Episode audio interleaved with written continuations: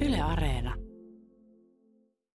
Velka, veli otettaessa ja veljenpoika maksettaessa. Tänään Poliklinikalla puhutaan velasta ja velkaantumisesta. Ylepuhe. Poliklinikka. Työelämäprofessori Vesa Vihriälä ja ylijohtaja Mikko Spolander valtiovarainministeriöstä. Tervetuloa Poliklinikalle. Kiitos. Ja mä oon Sakari Sirkkanen. 57 minuuttia, tai itse asiassa 47 minuuttia aikaa, ja sitten 57 minuuttia menee areenaan tätä poliklinikkaa, niin meillä on aikaa puhua velasta tai jopa pyydetty tätä keskustelua. Nyt vastataan toiveeseen heti.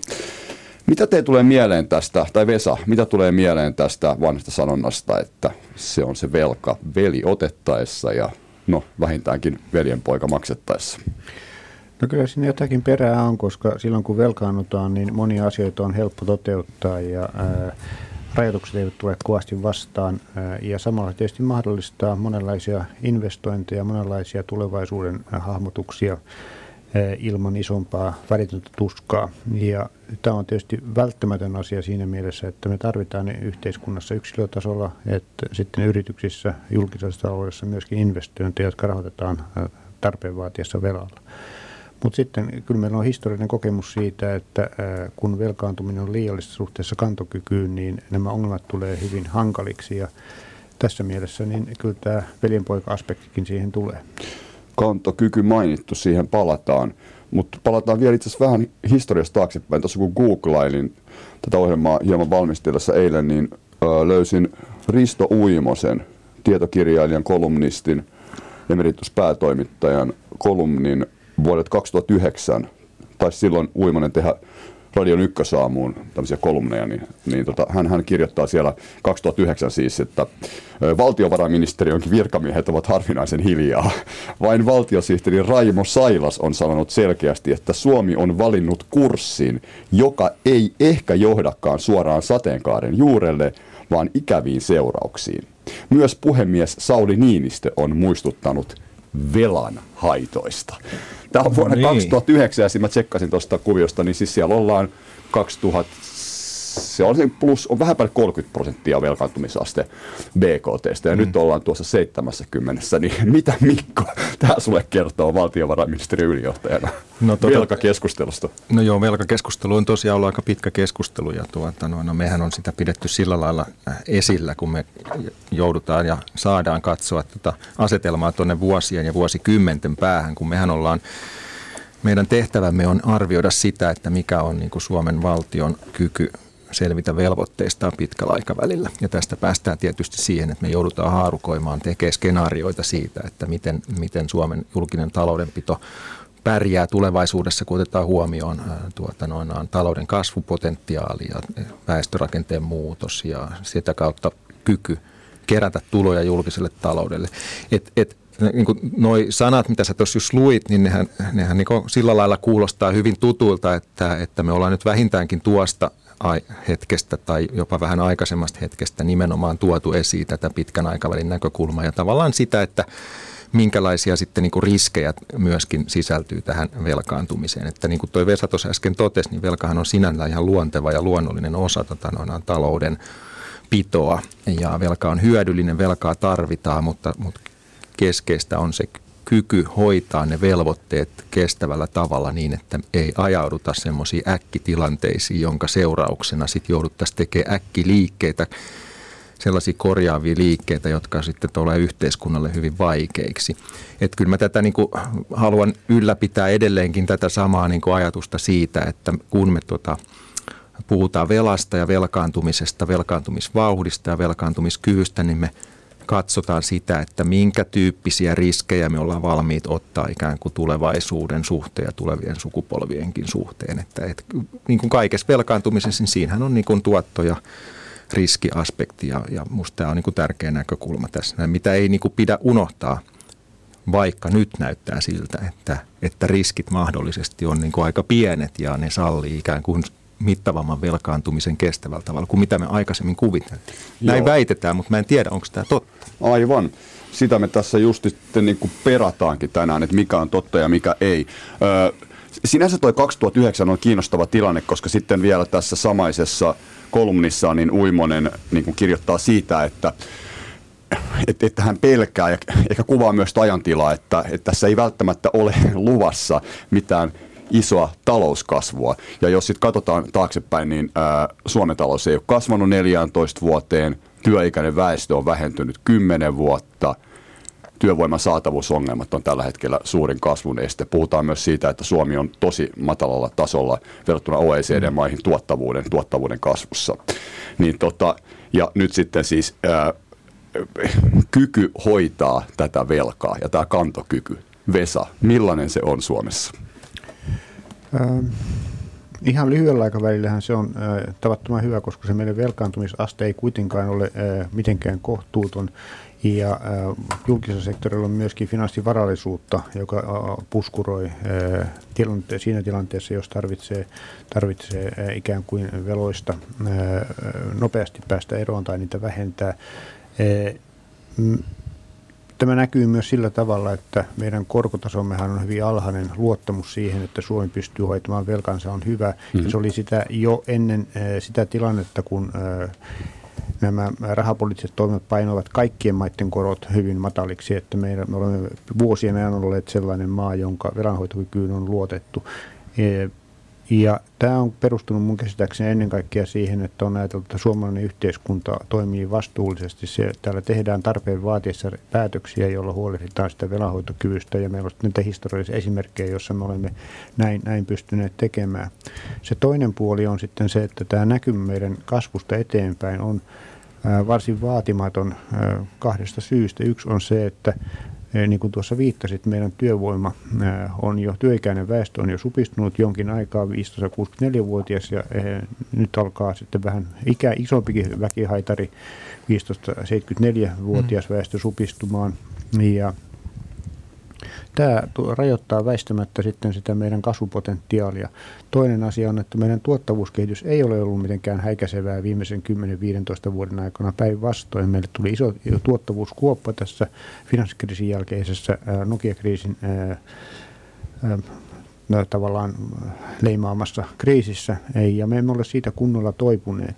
Ja se, mikä tässä huolestuttaa, on, että me emme ole myöskään – tänä periodina, kun tämä tuottavuuskehitys on kehittynyt huonoksi ja emme ole investoineet tulevaisuuteen, puhutaan koulutuksesta, puhutaan tutkimuksesta, riskisijoituksista, niin nämä eivät ole kehittyneet sellaisella tavalla, jotka voisi herättää luottamusta siihen, että tämä tuottavuuskehitys on nopeasti kääntymässä toisenlaiseksi. Että nämä kaksi tekijää ää, täällä tavallaan potentiaalisen tuotannon äh, puolella, niin kuin, niin kuin me tapaamme sitä kutsua, niin äh, ovat, ovat huolestuttavia. Ei sinänsä meidän poliittinen järjestelmä, meidän yhteiskunnan toimintakyky, se ei ole sitä. Ja sitten se äh, kolmas asia, joka tästä täytyy ottaa tietysti huomioon, on, että maailmasta tulee aina sokkeja. Me olemme kokeneet nyt kolme isoa sokkia 30 vuoden aikana ja ei ole mitään syytä ajatella, etteikö seuraavan 10-15 vuoden aikana tulisi jotakin, jotakin erilaista kyllä, mutta vaikutuksia on ehkä samantyyppistä ja niihin täytyy varautua. Niin toi on kyllä tosi hyvä pointti, kun niin, no, suuri lama 90, sitten tuli finanssikriisi ja nyt tuli korona, niin about 10 vuotta näiden välissä on, mm. että että näin jos menee, niin voidaan odottaa seuraavaa sitten, jos plus miinus 2030 tilanteessa. Mutta Mikko siis, kun toisaalta miksi me nyt panikoidaan? Jos luit teidän esimerkiksi Pellervon taloustutkimuksen ennusteen, niin siinähän ennustetaan, että alijäämä pienenee ja velkaantumisastekin niin kuin ensi vuonna ja seuraavana vuonna niin painuu siis sinne niin kuin reippaasti alle kuuteen, ja alle 70, siis tuonne tuota vuonna 2022 niin Peller voi ennustaa, että olisi 66 pinnaa julkinen velka BKT ja tämä emukriteerihan on se 60 pinnaa. Miksi panikoidaan vai panikoidaanko? Niin, tämä, tämä lyhyt, täytyy erottaa lyhyt aikaväli ja pitkä aikaväli. Me tietenkin nyt syvän koronakuopan jälkeen nähdään taloudessa voimakas rekyyli ja oikeastaan kysymys on siitä, joka ikinen ennustelaitos, joka julkaisee nyt ennusteen, joutuu ennustetta laatiessaan kysymään itseltään ja vastaamaan siihen kysymykseen, että mihin ajotan rekyylin ja kuinka suuri se on. Ja nyt tämä tulee olemaan nyt erottava tekijä näissä kaikissa ennusteissa, mitä me tulemme näkemään ja olemme jo nähneet. Mä en valitettavasti voi niin kuin mennä kauhean tarkkaan nyt näihin lukuihin kiinni, koska meidän valtiovarainministeriön oma ennuste julkaistaan 27. päivä 9. kello 11 ja silloin sen jälkeen on helpompi kommentoida sitä, että mikä on niin kuin meidän näkemyksemme tästä talouden julkisen talouden alijäämästä ja velkaantumisesta ja talouden kasvusta ja näiden yhteisvaikutuksesta.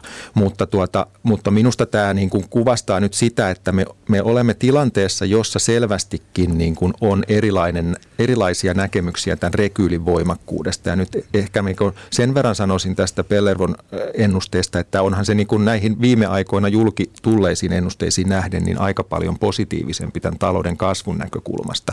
Siellä tota, noin talouden odotetaan kasvamaan 4 prosenttia noin kaksi vuotta, mikä tietenkin jo itsessään, itsessään luo niin kuin semmoisen lyhyen aikavälin äh, niin kuin näkymän dynamiikan, että tota, väistämättä semmoisessa tilanteessa julkisen talouden alijäämät pienenevät. Ne ennusteet on laadittu se menetelmä, millä se tehdään, johtaa siihen, että kun kasvu on noin ripeä ja työllisyys kasvaa nopeasti, niin julkisen talouden alijäämät väistämättä pienenevät ja sitten kun alijäämistä muodostuu velka, niin velkaantumisen vauhti hidastuu ja sitten kun velkaa suhteudutaan kokonaistuotannon arvoon, niin kun se kokonaistuotannon arvo kasvaa nopeasti, niin velkasuhteet tuppaa pienenemään. Että tämä on niin kuin tämä mekaniikka, jolla tota, no, tähän lopputulokseen päästään, on aivan niin kuin selvä, mutta kyse onkin juuri siitä, että kuinka suuren rekyylin tähän leipoo sisään. Mutta tämä on siis lyhyen aikavälin tilanne ja pitkä aikaväli on sitten jotakin muuta.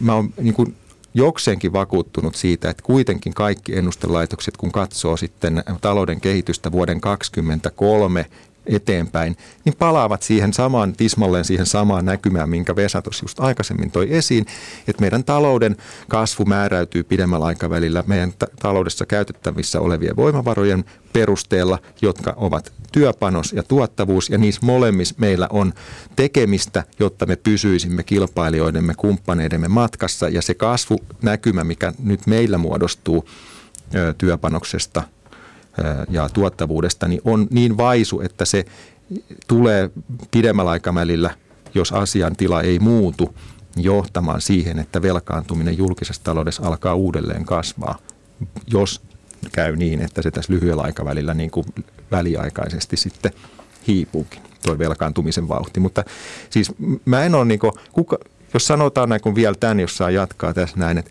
kun, kun vaikka luottoluokittajat arvioi talouksien kykyä selviytyä niistä velvoitteista, jota Martin ne luottoluokittajat niitä tota, tekee työtä, niin eivät hän hekään yhden vuoden niin kuin, kehitystä katso, vaan he katsovat pitkän aikavälin mm-hmm. kehitystä. Ja tämähän on tässä niin kuin oleellista se. Ja jos katsoo, miten he arvioi sitä velanhoitokykyä, niin siellä on aina tämmöisiä, että luokitus voisi nousta jos tai luokitus voisi laskea jos. Ja siellä on käytännössä aina puhutaan siitä kasvusta. Että luokitus voi nousta, jos tota, noin, kasvu, talouden voimavarat kasvavat nopeammin ja sitä kautta julkisen talouden rakenteellinen velkaantuminen hei, eh, hidastuu ja sitten se luokitus voi laskea, jos käy päinvastoin. Että ei siellä puhuta yhdestä vuodesta, siellä puhutaan niin kuin tästä ikään kuin talouden suorituskyvystä pitkällä aikaa. Niin, että ei välttämättä ole vielä erityistä tarvetta tai syyttää hurmioon, euforiaan, vaan että tähän on myös hyvä poliittista käyttistä, kun kerrotaan vain ensi vuosi ja seuraava vuosi. Muistaisin, että Suomen Pankki kyllä jo ennustaa vuodelle 2023 semmoista 1,3-1,4 prosentin kasvua, että tämähän on se näkymä. Mutta tästä tullaan varmaan kuulemaan poliittisissa puheissa, mutta Vesa, sulle sama kysymys vain toista näkökulmasta, että ihmisillä on asuntolainoissa siis kiinni rahaa Suomessa niin kuin helposti päälle sata pinnaa käyttävissä oleviin tuloihin ja enemmänkin saattaa olla ja niin edespäin. Niin, niin mikä tässä, kun, kun sanotaan, että veljenpoika maksettaessa, niin jotkut sanoo myös niin, että ei sitä valtionvelkaa tai julkista velkaa koskaan ei tarvitse maksaa veke, niin miksi me nyt ollaan niin kauhean huolissamme siis semmoista velasta, mitä ei välttämättä tarvitse maksaa pois ja sitä on selkeästi vähemmän kuin suomalaisilla keskimäärin asuntolainoissa? No siinä tulee juuri nämä kysymykset, että tulevaisuudessa voi tulla vastaan tilanne, jossa me yhtäkkiä tarvitsemme paljon lisää uutta velkaa ja silloin herää kysymys, millä hinnalla me sitä saamme ja ääritapauksessa saammeko me sitä ja se riippuu siitä, että mitä siinä tilanteessa arvioidaan valtion velanhoitokyvyksi. Ja toinen asia on myöskin niin, että vaikka meillä onneksi tämä velan pituus, maturiteetti on kasvanut ja se on, sen soisi kasvava enemmänkin ja tästä ehkä, ehkä toivomuksia sekä valtiovarainministeriön että valtiokonttorin, että kannattaisi kaikille näissä oloissa lainata aika pitkään, pitkästi. Joka tarkoittaa suomeksi sitä, että, että on otettu pitkää pitkä, velkaa. Oteta, on otettu kiinteällä musta, korolla. Kiinteällä korolla ja minusta yes. sitä kannattaisi harrastaa vielä enemmän niin kuitenkin näitä velkakantoja joudutaan uusimaan jossakin vaiheessa. Ja sitten ne uusitaan sillä korolla, mikä silloin sattuu olemaan. Ja nyt vaikka korkotaso on pitkään ollut poikkeuksen alhainen ja me ajattelemme nyt toisin kuin esimerkiksi vielä finanssikriisin aikana, että se kestää vähän pidempään kuin, kuin tuota, vuoden tai kaksi, niin siitä huolimatta on aika epärealistista ajatella, että korkotaso tulisi olemaan tämän kaltainen pitkä, siis todella, todella niin kuin ikuisesti tavallaan sinä, sinä aikana, kun me joudumme uutta, uudestaan että omia luottojamme jälleen rahoittamaan ja kun me tarvitsemme mahdollisesti uutta velkaa näiden ikääntymisongelmien hoitamiseen. Ja tämän takia niin kyllä täytyy, täytyy olla jollakin tavalla niin kuin varpaillaan sen suhteen, että minkälaiseen velkaantumiseen me haluamme mennä. Mutta niin kuin tässä useampaan otteeseen tullut esille, niin eihän meillä nyt ole paniikkia. Tässä suhteessa meidän tilanteemme on koko lailla erilainen kuin 90-luvulla, jolloin korkotasot olivat ihan toista kuin mitä ne, mitä ne nyt olivat nyt ovat, ja jopa erilainen kuin 2009, jolloin silloinkin se, vaikka korkotaso oli hiukkasen korkeampi, ennen kaikkea näkymä oli tavallaan korkojen suhteen hankalampi. Niin oli. Ja, ja tässä, tässä mielessä niin meidän lyhyen aikavälin ongelma ei ole se tämä juuri paljonko meillä on alijäämää, nyt paljonko meidän velkakanta juuri nyt kasvaa, vaan se on, että mitä tapahtuu sille uralle vähän tuonnempana. Ja, ja tota, Tämä on, se, tämä on se kysymys, että, että tavallaan niin kuin musta paniikin lietsominen ei ole se asia, vaan, vaan se asia on, että me voisimme saada sitä talouden kasvupotentiaalia nousemaan niin isoksi, että me pystymme vähän isommankin velkataakan hyvin kantamaan – ja sitten toisaalta, jos tähän ei ole kykyä, niin sitten me olemme valmiit tekemään niitä muutoksia menoissa ja veroissa, joilla me huolehdimme siitä, siitä tuota velkataakasta, joka, jota, jonka pienempi kasvu voi kannattaa. Ö, todella kiinnostavaa. Ö, tässä on pari kysymystä, mitkä ehkä liittyy näihin e, emu-kriteereihin ja velkajarruun, mutta kerro Mikko vielä, avataan se kirja nyt ja kerro ihan tarkkaan, missä tällä hetkellä mennään, koska – jos muistan oikein, niin se on suunnilleen kaksi miljardia tarvittaisiin rakenteellisia toimia. Onko tämä VM-näkemys vielä? Sen tosin hallitus taisi tiputtaa sen yhteen viiva kahteen työllisyystoimiin liittyvä, mutta kaksi miljardia on tämmöinen niin kuin rakenteellinen, rakenteellisia toimia tarvittaisiin kahden miljardin edestä, korjaa jos olen väärässä. Ja kerro myös, että missä siis nyt mennään, kuinka paljon tämänhetkinen hallitus, eli Marinin hallitus, on tehnyt päätöksiä, jotka vahvistaa julkista taloutta. On ne työllisyyspäätöksiä tai muita päätöksiä. Ja puhutaan netosta. Tämä on vaikea kysymys myös. Meillä on siis, meillä on siis päätöksiä työllisyydessä, jotka on bruttovaikutuksia, mutta sitten kun miinustetaan sieltä pois sellaisia, jotka ovat miinusmerkkisiä, niin siinä saadaan se oikea tulos. Missä me suunnilleen liikutaan Joo. nettona? Joo. No ehkä mä tuohon, jos mä ennen kuin mä vastaan tuohon, niin mä niin kuin vielä tuohon Vesan äskeiseen kommenttiin haluaisin niin kuin sen sanoa, että, että kysehän on, niin kuin, että velkavetoisessa kasvussa on aina jotain riskejä.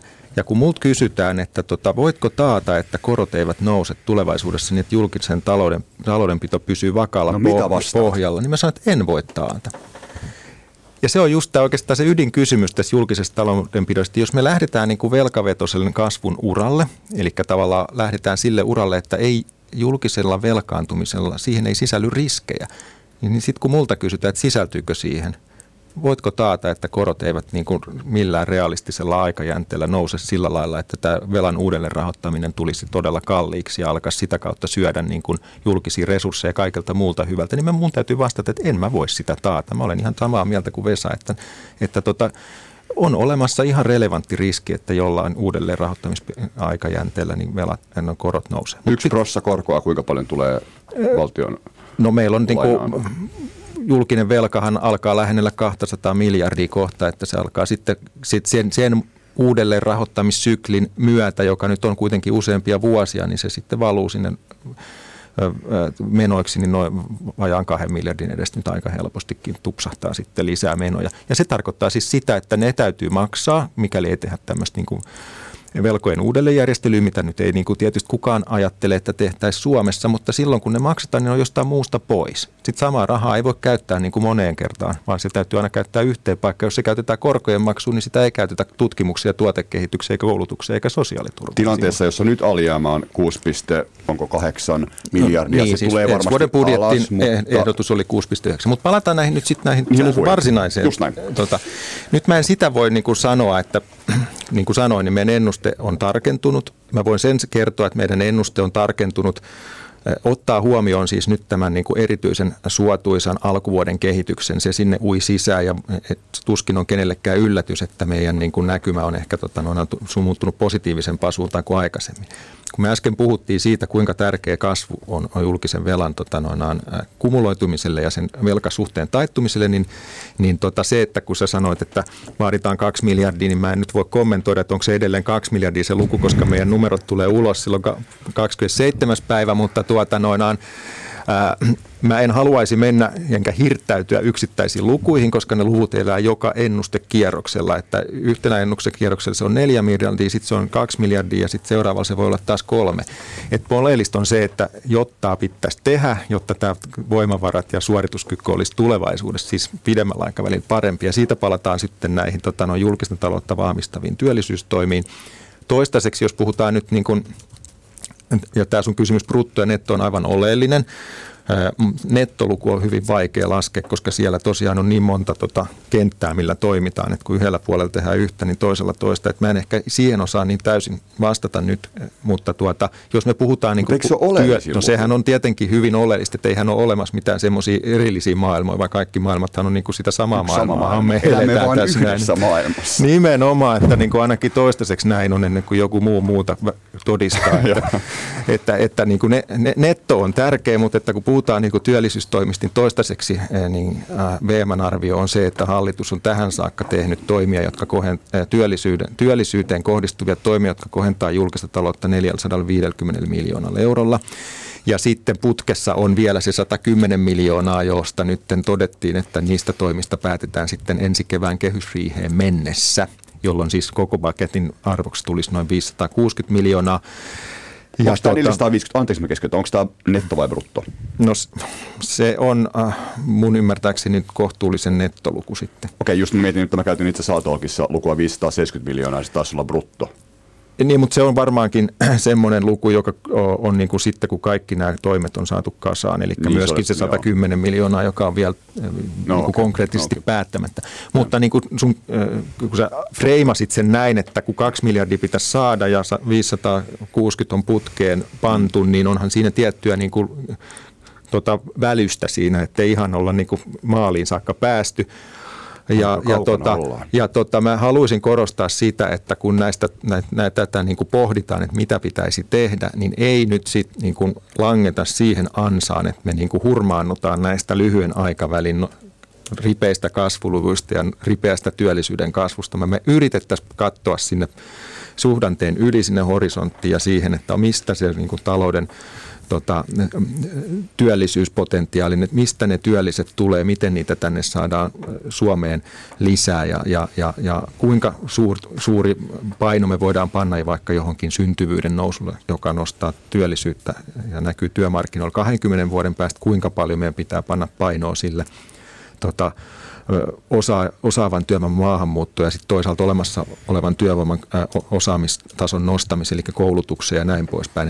Ja haluaisin, että tämä keskustelu ei niin kuin, tota, no, jää pyörimään tähän tämän ja ensi vuoden mm. kasvunumeroihin, vaan että me oikeasti nyt pystyttäisiin katsomaan tämän yli, eikä eh, niin kuin sinne pidemmällä. Sen voin kuitenkin sanoa, että se riski on erittäin suuri, koska eduskuntavaalit ovat vuonna 2023, mutta tämä oli painava puheenvuoro. Nyt Vesala on varmasti paljon sanottavaa. Sano se, mitä sanot, mutta yritä sisällyttää siihen kaksi asiaa vielä.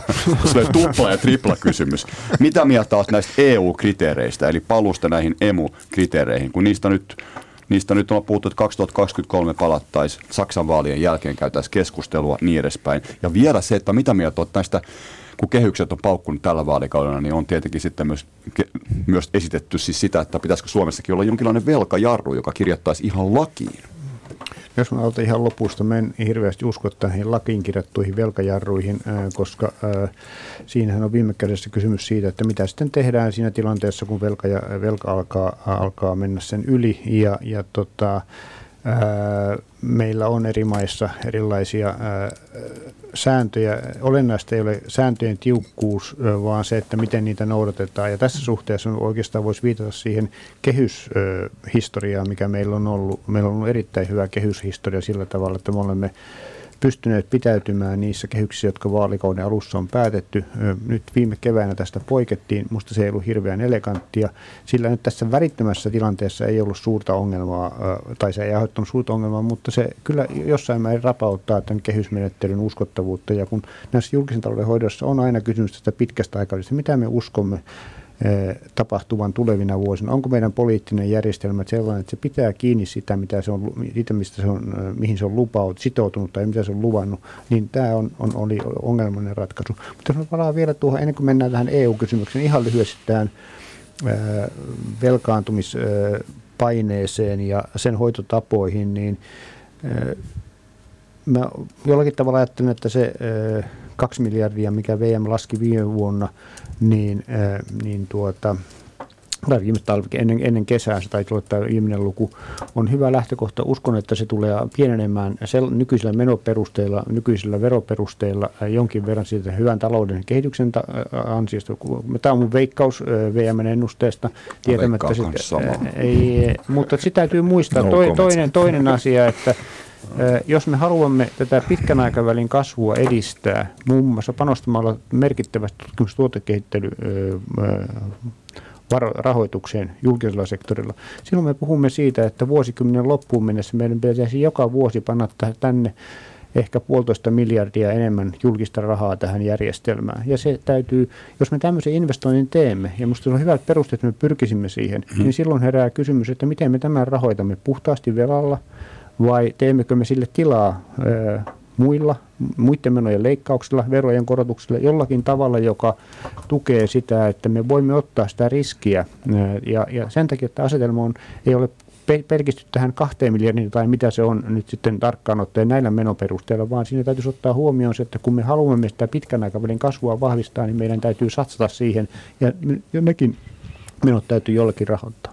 No ihan sitten lyhyesti tästä emu emu-säännöistä, niin mä en usko, että meillä on tosiasiassa paluuta niihin sääntöihin, mitkä mitkä ovat vallinneet ennen kuin ne otettiin, pantiin hyllylle. Ja mitkä ne säännöt olikaan? Ne oli siis tämä, että pitää päästä 60 prosenttiin velkasuhteessa jollakin, jollakin järkevällä aikavälillä. Sitä tiivistettiin sitä vaatimusta hyvin rankaksi niin sanotussa six-pack-lainsäädännössä tuossa eurokriisin yhteydessä niin, että 5 prosenttia tästä velkasuhteen ja 60 prosentin välistä pitäisi joka vuosi saada kurottua umpeen. Ja sehän tarkoittaisi, tarkoittaisi jos Italiaan sitä sovelletaan niin, ja käännetään se Suome, Suomeen, että mitä se Italian, osa, Ita, Italian osalla tarkoittaisi meidän kansantalouden koossa toistakymmentä miljardia ää, säästöjä joka vuosi tai niin kuin parannusta julkisen talouteen. Ja tämä jo kertoo sen, että se on mahdoton asia. Ja toinen asia, että eihän, eihän tämä vakaus- ja kasvusopimus, jolla tämä ikään kuin tämä finanssipoliittinen säännöstö on sitten täsmällisemmin kirjattu, niin eihän se ole toiminut tähänkään asti sillä tavalla, että se olisi hillinnyt kovin velkaantuneiden maiden edelleen velkaantumista. Että se minusta tarvitsee isomman uudelleenkirjoituksen, mutta tämä jollakin tavalla asettuu minusta isompaan kokonaisuuteen, jossa on mietittävä sitten sitä, että mitä me teemme – näille yhteisen finanssipolitiikan elementeille. Meillä on ollut EVM, meillä on tullut nyt tämä elpymisrahasto, meillä on tullut uutta ää, ensimmäisen kerran isoa EU-velkaa. Ja näihin täytyy ottaa kantaa. Meillä on monia muita asioita, jotka liittyy EU-budjettiin. Ja mä ajattelisin niin, että järkevä ratkaisu syntyy, kun näitä asioita tarkastellaan yhdessä. Niin, tämä onkin todella kiinnostava. Itse asiassa ihan oman keskustelun aihe, mitä tapahtuu tuolla EU-ssa kaikkien näiden, näiden aika, iso, aika isojenkin steppien osalta mitä Mikko sanoi, on Hansa-maat, johon nyt Suomi ei kuulu, monet haluaisivat kuuluttaa, en tiedä kuulutaanko, ei kai kuuluta virallisesti, mutta Hansa-maat on niitä siis, jotka EU ajaa tämmöistä tiukempaa velkakuria. Se keskusteluhan on käynyt, Annika Saarikkohan sanoi valtiovarainministeri tässä, että Suomi palaisi tähän 60 pinnaan, mutta on, onko valtiovarainministeri tässä hieman väärillä jäljillä, koska, koska jos ei kerran palatakaan, mutta jos ei palata, niin sitten tämä 70 prosenttia velkasuhde on ihan ok, vai onko se sittenkin niin, että eihän sillä ole mitään väliä, mikä se luku on, vaan jokaisen maan pitäisi katsoa itseään katsotaan peiliin ja katsoa, että mikä se tilanne on. Sen mukaan virittää nämä kriteerit itselleen sopiviksi. Joo, tässä olikin, tämä, tämä viimeisin asiahan on se, mikä on ollut tuota pöydällä, että pitäisikö ne säätää maakohtaisiksi nämä tämmöiset rajat. Ja toinen asia on sitten, mikä minusta, mistä mun pitikin tuossa sanoa, on se, että... Miksi meillä on samat speksit Italian kanssa? Niin, että, et, ja toinen asia on sitten se, että me nähdään e-, edessämme valtavasti investointitarpeita joiden tota, noinaan huomioon ottaminen näissä säännöissä on nyt yksi keskeisimpiä keskustelun aiheita. Se, että tota, noinaan, mitä, mikä on ikään kuin Suomen kanta, no siitä on lehdissä kirjoitettu ja sitä aika pitkälti ymmärtääkseni mm, säätelee nämä tota, noinaan, eduskunnan tota, noinaan, eduskunnassa käsitellyt tuota asiakirjat, jotka raamittaa sitä, että millä, minkä, millaisilla neuvottelupositioilla voidaan eteenpäin mennä. Siis esimerkiksi tästä näin, että halutaanko korostaa tuota, tuota, velkaantumista ja sen hillitsemistä ja liiallisen velkaantumisen välttämistä. Viime kädessä tämä on ehkä nyt vähän tällainen, niin kuin, miten se nyt voisi sanoa, tällainen, onko se nyt sitten nippeli, mutta kuitenkin se, että me korostetaan, että ei avata perussopimusta – EUn perussopimusta, niin sehän käytännössä tarkoittaa vain sitä, että me ollaan sitä mieltä, että jatkossakin jolla, jonkinlainen alijäämä, tavoite, viitearvo ja velkaisuuden viitearvo pitäisi olla olemassa. Se ei sinänsä siis vielä tarkoita sitä, että me sanottaisiin, että ne pitäisi olla ne, mitkä ne on nykyisin, vaan, me, vaan, vaan perussopimuksessa määrätä, sanotaan vaan, että tämmöiset ää, tota, viitearvot ää, ää, pitäisi olla olemassa, jotka säätelee sitä tota, noin, finanssipoliittista tuota, toimenpanoa sitten tämä menee pikkasen tämmöiseksi niin kuin peippailuksi ehkä näin, mutta tota, ehkä myös suurempi kysymys on tämä, tämä, tämä investoinnit ja nämä säännöt. Tämä on niin kuin vuosikymmenten keskustelut näissä yhteydessä, että pitäisikö niin kuin näissä säännöissä ottaa huomioon investointitarpeet, eli pitäisikö investointimenot jättää tämän, tämän tota, noin, velka viitearvon ja, ja alijäämäviitearvoon luettavien menojen ulkopuolelle. Ja, ja tässä palataan niin kuin täysin heti siihen samaan vanhaan keskusteluun, että no mitä ovat investoinnit. Ja kun kysytään ihmisiltä, että mitä on investoinnit, niin tuolta mm. saa tuolta kentältä niin itse asiassa semmoisen vastauksen, että viime kädessä kaikki valtiomenothan on jollain tapaa johonkin invest- voidaan niin kuin tulkita investoinnit. poliitikoilta, mikä on investointi. Niin, niin tämä on niin kuin todella, todella, todella vaikea niin kuin kysymys ratkaistavaksi, mutta koska meillä on ti- aivan faktatilanne se, niin kuin Vesa totesi, me tarvittaisiin investointeja lisää, että me saataisiin niin kuin tuotantopotentiaalia ja tuottavuutta kasvatettua. Ja sitten toisaalta me, me tarvitaan valtavasti investointeja lisää, jotta me saadaan siirrettyä talouden tuotantorakenne niin kuin, tota, noina kestävämpään, vihreämpään suuntaan, jollen tämä niin kuin investointikysymys on ehkä voisiko sanoa vieläkin akuutimpi kuin mitä se on aiemmin tässä samasta aiheesta keskusteltaessa ollut. Ja mun mielestä tota, no, tämä tulee olemaan niin kuin yksi niitä keskeisimpiä teemoja tässä yhteydessä, että miten, mitä näistä investoinneista ajatellaan, kun kuitenkin on niin, että niitä on julkisenkin sektorin aika lailla pakko tehdä, jotta tuupataan sitten liikkeelle tota, no, sitä niitä, niitä tota ratkaisuja, teknologioita ja sitä niin kuin perustutkimusta, tuotekehitystä, jota tarvitaan esimerkiksi vihreän siirtymän mm. realisoimiseksi siinä mittakaavassa, että se oikeasti on ratkaisu sitten tähän ilmastonmuutosongelmaan. Tämä on muuten siis poliklinikka, jota kuuntelet Yle Puheessa ja myös Yle Areenassa. Me puhutaan tänään velasta ja velkaantumisesta. Mikko Spolander, ylijohtaja valtiovarainministeriöstä ja työelämäprofessori Vesa Vihriälä studiossa. Yle Puhe. Poliklinikka. Mä oon Sakari Sirkkanen. Vesa, nyt tuhannen taalan kysymys, että mikä... Nyt ollaan niinku tavallaan pohjustettu tätä kuviota 33 minuuttia. Meillä on siis 47 minuuttia aikaa täällä eetterissä, koska sitten alkaa pesis, mutta vedetään sinne 57 asti areenassa, niin me ehditään selvittää tämä asia. Mikä tämän tavoitteen pitäisi olla Suomessa – ja mitä sen tavoitteen saavuttaminen edellyttää. Että me ollaan ikään kuin turvallisilla vesillä velkaantumisen alijäämän suhteen, kun kriisejä tulee jatkossakin ja korot aivan varmasti jonain päivänä nousee. No, kyllähän on vaikea vastata, antaa mitään prosenttilukua esimerkiksi velkasuhteelle, mutta äh, olennainen on se, että äh, se näkymä siitä velkasuhteen kehityksestä on, että se on äh, aleneva, eikä vain yhtenä vuonna, vaan että se on niin kuin, äh, pidemmällä aikavälillä jollakin tavalla – aleneva, koska meillä sitten kuitenkin 20-30-luvulla alkaa tulla uusia paineita tai velkasuhteen nousuun väestön ikääntymisen takia. Sen takia minusta tällä vuosikymmenellä olisi tärkeää saada sitä velkasuhdetta siitä, mikä se on nyt vajaa 70 hiukkasen laskevalle uralle. Ei sen tarvitse laskea jyrkästi, mutta pienen laskevalle uralle ja sitten se, että kuinka kunnianhimoinen tämä tavoite on, niin minusta riippuu siitä, että mihin me sitä rahaa käytämme, joka julkisessa sektorissa sitten tämän velkaantumisen, mitä edelleen tapahtuu, sen avulla on mahdollista. Ja jos ne käytetään hyvin investointeihin, siis sen tyyppisiin asioihin, investointikäsitteen määrittelyn vaikeudesta huolimatta, joilla me voimme perustellusti tutkimuksen perusteella ajatella, että ne tuottavat pitkän päälle kasvua, ne lisäävät tuottavuutta, ne parantavat ihmisten työkykyä esimerkiksi, mutta parantavat ennen kaikkea meidän osaamista ja luovat sellaista infrastruktuuria, joka on kestävää. Ja tähän, mm. tämä liittyy myöskin tähän vihreään siirtymään, että me pystymme toteuttamaan sen tehokkaasti. Niin silloin me voimme ottaa vähän enemmän riskiä. Sen sijaan, jos ne käytetään ikään kuin juokseviin menoihin, joiden investointiluonne on hyvin eteerinen taikka, taikka löysä. Vaikka me te, niin kuin äsken tässä tuli esille, niin monia asioita voi tulkita investoinneksi. Melkein mikä tahansa asia on investointi. Jos minun mielenterveyden investoina sen takia, että meillä on paremmat, paremmat tuota, näkymät kaupungissa, niin, niin fine, mutta mä en usko, että se vaikuttaa hirveän paljon loppujen lopuksi talouden suorituskyky.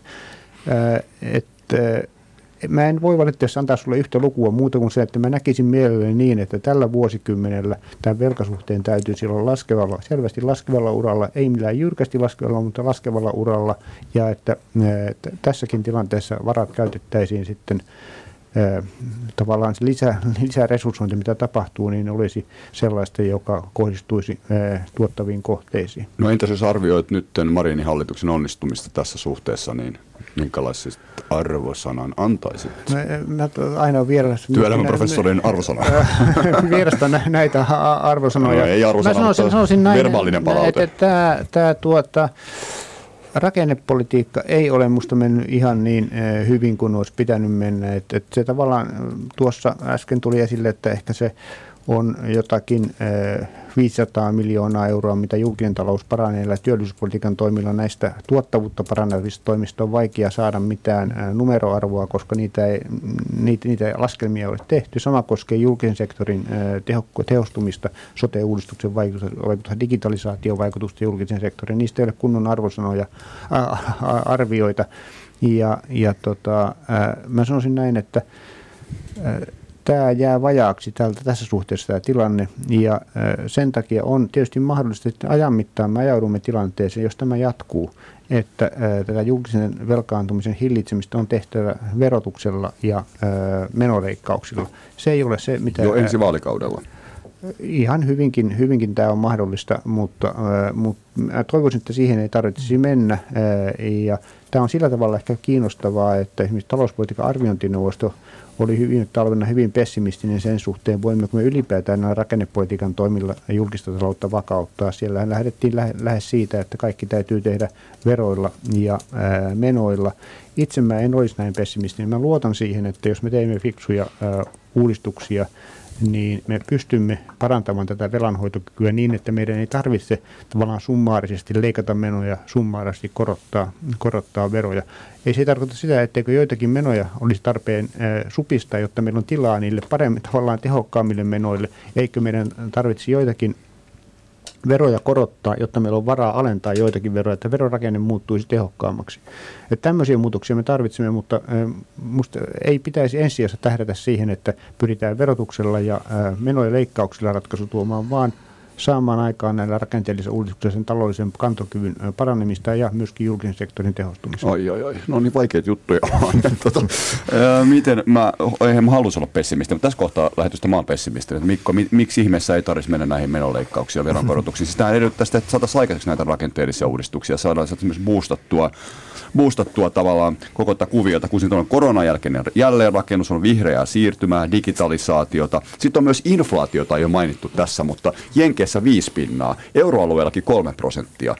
sehän tietyllä tavalla voi olla myös plussaa, mutta sitten tässä käy niin, että se onkin inflaatio piikki vaan, joka sitten feidaantuu ja sitten tuleekin tämmöinen kaksoistaantuma. Mm, tota, no mä aloitan nyt vielä ekat kommentti tuohon, että uskonko minä rakennepolitiikkaan. Kyllä mä nyt sanon, että kyllä koska jos en mä uskos, niin onhan sitä nyt tosiaan niin kuin aika synkeä tämä näkymä. Että mitään et voi tehdä, että antaa mennä vaan. Kävellään tietä pitkin ja katsotaan, että mitä iskuja vastaan tulee. Se, se ei ole niin kuin, se on liian pessimistinen näkemys. Kyllä mä uskon siihen, että kun ta, kaikki talouden toiminta tapahtuu jossain niin kuin institutionaalisissa puitteissa, rakenteissa, niin, niin ihmiset tekee ja yritykset tekee valintoja niiden rakenteiden luomien kannusteiden mukaan. Ja jos me halutaan muuttaa niitä valintoja johonkin suuntaan, niin totta kai niillä rakenteilla on väli. Okei, no mutta mitä ne rakenteet tarkoittaa? Se on sama kysymys kuin Vesalle, että mitä pitäisi tehdä ja mikä se tavoite on, jotta me ollaan niin kuin ikään kuin selvillä vesillä. Niin, en mäkään osaa sulle mitään numeroarvoa antaa. Ja mun mielestä niin kuin niitä Toimenpiteitä. Nume- niin, nu, ensin niistä numeroista. Numeroarvojen asettaminen on niin kuin siinä mielessä huono, että se vie usein fokuksen siihen, että kun ne numeroarvot muuttuu niin kuin vuodesta toiseen, niin sitten keskitytään vaan siihen. Kun mun mielestä olisi niin kuin paras tehdä kaikki se mahdollinen, millä me saadaan niin kuin enemmän ihmisiä töihin, koska työllisyys on noin ylipäätään ihmiselle ihan hyvä asia, että on niin kuin elämällä tällainen, niin kuin työn kautta syntyy tota noin, sitä niin kuin merkitystä elämään. Musta se on niin kuin hyvä ihan noin niin kuin yksilönkin kannalta, paitsi että se on myöskin meidän hyvinvointiyhteiskunnan kannalta välttämätöntä. Joten siis tässä on niin kuin tavallaan sen, sellainen niin kuin ajattelu, että me teemme just sen minimi, mikä niin kuin jonkun arvion mukaan tarvitaan ja sitten sen jälkeen jäädään istumaan sohvalle, niin se ei ole hyvä, vaan mieluumminkin tehdään ihan kaikki se, mitä vaan kyetään, koska tota, me, et se, että tulee niin kuin jotenkin talouden voimavarat on niin jotenkin ylisuuressa käytössä tai liian tehokkaassa käytössä, niin mä en oikein näe, että onko siinä tuommoisessa kysymyksessä asettelussa mitään järkeä ylipäätään. Mm. Että kyllä mun mielestä kannattaisi aina tehdä kaikki, mitä voi. Ja kyllähän meillä sinällään on niin kuin näitä talouden toiminnallisia puitteita, niin niitä on ihan valtavasti. Ja tietysti niin kuin investoinnit luo niitä. Mutta jos me nyt puhutaan kaikista niin kuin sosiaaliturvajärjestelmää, työttömyysturvajärjestelmästä, asuntopolitiikasta, yhteiskunnan infrastruktuurista, verotuksesta, rahoituksesta, ää, ää, säätelystä, luvituksesta, siis lista on semmoinen, että jos joku sanoo, että, että kaikki kivet on käännetty ja mitään ei voi enää tehdä, niin mun näkökulmasta hän ei niin kuin ole ihan vielä niin kuin ymmärtänyt, että mitä, mihin kaikkeen tuota, no, politiikalla voidaan vaikuttaa. Ja sitten sulla oli toinen kysymys, jonka mä tässä oman palopuheeni eh, kohdalla jo unohdinkin, mutta se liittyy...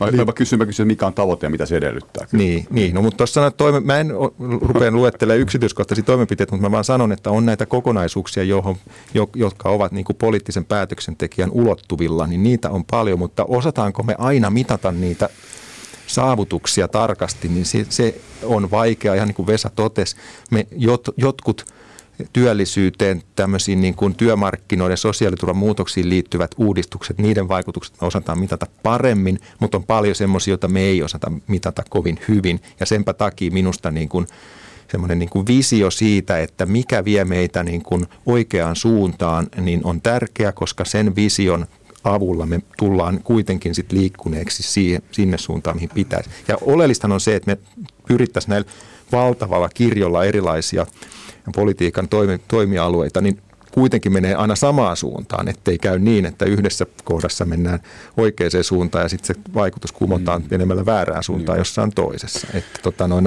et, et tämmöinen johdonmukaisuus olisi myöskin noin kuin toivottavaa tässä niin kuin talouspolitiikan kokonaisuutta harkittaa. Niin ja sitten kun tuota talous, tai kun on siis työllisyyskin toimilla, niin on tiettyjä niin kuin rekyylejä, Mikon, Mikon termiä lainatakseni, niin ihan hetkessä saada jo aikaiseksi niitä vaikutuksia, mm. vaan pidempiaikaisia vaikutuksia. Kun Vesa katsottaa tilannetta, meillä kuitenkin talous kasvaa tällä hetkellä tosi hyvin, mutta samaan aikaan kehyksistä on lipsuttu ja otetaan velkaa aika paljonkin itse asiassa tänä vuonna ja ensi vuonna, niin onko tämä niinku aika iso virhe, koska ne velathan tulee jossain vaiheessa maksettavaksi siinä suhteessa, että se alijäämä kuitenkin sit niinku ei pienene siinä suhteessa, missä, missä se voisi pienentyä, jos oltaisiin kehyksissä. Mutta sitten jos me oltaisiin kehyksissä, niin sehän tarkoittaisi tässä tilanteessa, kun koronassa vielä ollaan kuitenkin enemmän tai vähemmän kiinni jonkinlaisia leikkauksia tai veronkorotuksia?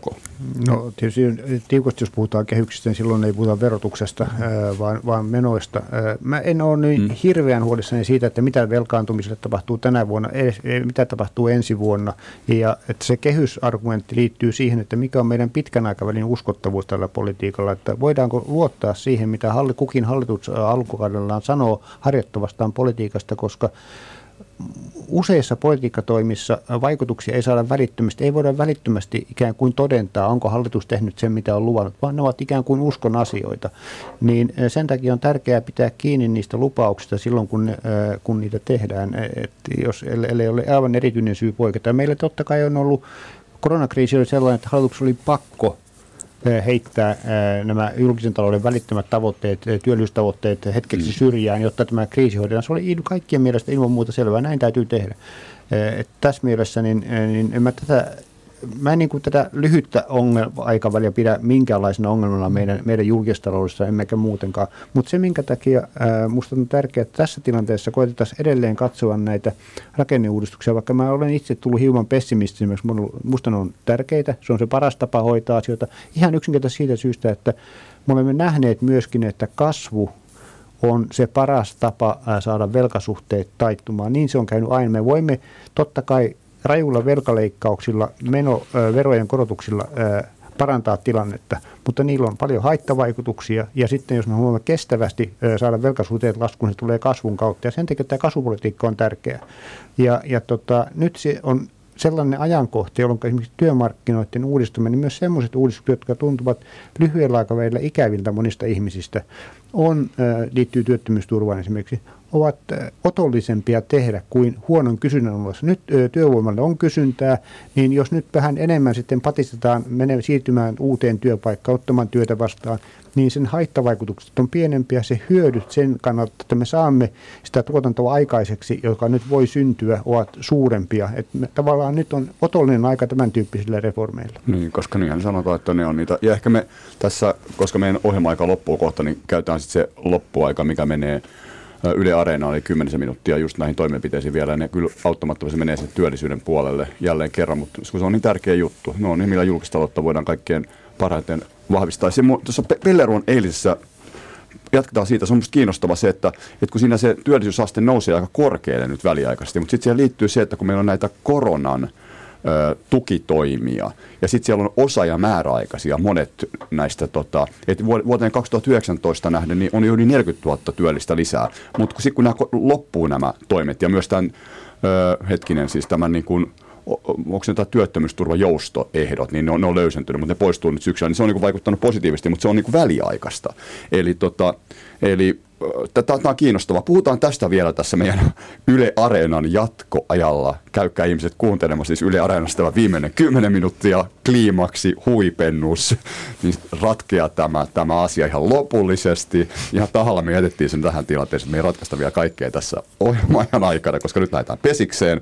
Mutta tässä vaiheessa mun on aika kiittää todellakin Vesa Vihriälä, työelämäprofessori ja Mikko Spolander, ylijohtaja valtiovarainministeriöstä. Ja mä oon Sakari Sirkkanen. Tämä ohjelma siis on Poliklinikka.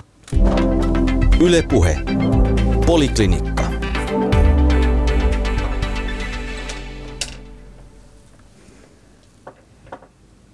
Jep, nyt ollaan sitten Yle Areenan puolella, 10 minuuttia aikaa, niin äh, todella musta kiinnostavaa, että mikä se tilanne on tällä hetkellä. Jos me, me siis, ja avatkaa sitä vielä, kun joskus puhutaan siitä, että tätä porukkaa tulee niin kuin Mä en ole koskaan ymmärtänyt sitä, että ainakaan varmaan radion kuuntelija, mitä tarkoittaa, että tulee niin työvoiman ulkopuolella tähän työllisyysasteeseen porukkaan. Mikä, mikä, mikä tämä, mikä me nyt nostaa työllisyysastetta, ja onko se pysyvää vai onko se jonkinlaista väliaikaista? Mikko. Joo, siis tota, tää, tää, tää, mä myönnän, että kun me keskustellaan niin kuin työllisyydestä, niin me käytetään terminologiaa ja sellaisia määritteitä, jotka niin kuin tulee siitä, että miten, miten niin kuin tilastoja laaditaan ja niitä yhteen lasketaan. Eli työvoima muodostuu nämä työmarkkinoiden käytettävissä olevat ihmiset, työvoima on niin kuin työssä olevat ja työtä hakevat, eli työttömät, jotka on ilmoittautunut, että hakee työtä, niin he ovat työvoimaa. Ja sitten kaikki muut työikäisistä ovat työvoiman ulkopuolella. Ja siellähän on tietysti työikäisiä, kun luetaan 15-vuotiaasta laskea ja 74-vuotiaaksi lasketaan laajemmalti, niin siellä on tietysti koululaisia opiskelijoita, varusmiehiä, tota noinaan, ää, tota noinaan erilaisilla vapailla olevia ja sitten eläkeläisiä, isoja ryhmiä. Ja nyt kun me puhutaan sit siitä, että tota noin, mistä niitä tulee niitä ihmisiä sinne töihin työllisiksi, niin osahan tietysti tulee työttömistä, eli heistä, jotka ovat jo työvoimassa ja haluavat töihin päästä ja sitten pääsevät töihin, niin heistä tulee työllisiä, mutta sittenhän meillä on näitä mistä, mi, mihin niin kuin politiikan toimiakin myöskin paljon kohdistetaan, niin on tietysti niin kuin opiskelijoita ja nuoria, joiden haluttaisiin tulevaan sinne työvoimaan aikaisemmin kuin he nykyään tulevat. Ja sitten toisaalta niitä, jotka poistuvat työvoimasta eläkkeelle ja niiden haluttaisiin poistuva myöhemmin. Mm-hmm. Ja niin kuin tästä me puhutaan silloin, kun me puhutaan, että työvoiman ulkopuolelta tulee niin kuin työhön väkeä, niin, niin ne on näitä ryhmiä, jotka on jostain, jollain perusteella valinneet, että he eivät hae töitä, eivätkä ole niin kuin tö, työ, pyrikään sinne, mutta jossain tilanteessa tilan, niin kuin ma, ympäröivä maailma muuttuu sellaiseen asentoon, että sitten tuleekin toisiin aatoksiin, eli muuttaa sitä valintaa. Me puhuttiin aikaisemmin tuosta, että rakenteet muuttaa niitä valintoja, niin jotkut voivat valita olevansa työvoiman ulkopuolella, kunnes tota rakenteet muuttuu sillä lailla, että tuleekin heille kannattavammaksi tehdä toinen valinta ja tulla työmarkkinoille. Ja nyt esimerkiksi puhutaan vaikka siitä, mikä me on nähtykin, että kun me on muutettu tota, noina eläkejärjestelmiä tai niin kuin vaikka eläkeputkea, niin me on sitten havaittu, että yllättäen sieltä niin kuin työvoiman ulkopuolelle muutoin ajautuneesta väestä, niin osa onkin jäänyt sinne työvoimaan, eli työllisiksi tuolla ikääntyneessä päässä. Ja sitten paljon puhutaan siitä just, että miten opiskelijat saadaan työvoimaan aikaisemmin kuin nyt. Eli et, et tästä se on kyse. Ja nyt sitten ehkä tässä korona-aikana haluan sen sanoa, että kun, kun korona-aikana tämä meidän lomautusjärjestelmä toimi niin, että tota, noin, yritysten ei tarvinnut irtisanoa, vaan he lomautti väkeä. Ja tässä tota, noin, sitten osa näistä lomautetuista, vähän riippuen siitä, että miten pitkästä ajasta oli kyse, niin osa näistä lomautetuista ikään kuin tuli kirjatuksi työttömiksi ja osa oli, tuli kirjatuksi työvoiman ulkopuolelle ja osa taisi pysyä jopa työllisinä. Ja nyt silloin kävi niin, että ikään kuin koronan syvimmässä kuopas ihmisiä tuli kirjatuksi työvoiman ulkopuolelle, nyt käy sitten päinvastoin, että he tulevat, kun he saavat, palaavat lomautuksesta, he tulevatkin kirjatuksi, kirjatuksi työvoiman ulkopuolelta Just takaisin näin. työvoimaan. Mä en tiedä, pystyykö mä avaamaan tätä nyt tätä niin kuin riittävän konkreettisella tasolla, mutta tästä on niin kuin kyse ja tämä on tämä työvoima ja sen ulkopuolella olevat niin kuin rakennepoliittisesti ja kasvun kannalta niin kuin aivan oleellinen kysymys, koska mehän nimenomaan halutaan sitä työvoimaa enemmän, jotta meillä olisi työpanoksen kasvu sellainen, että me pystyttäisiin luomaan tota, julkiselle taloudelle niin kuin vakaampi rahoituspohja.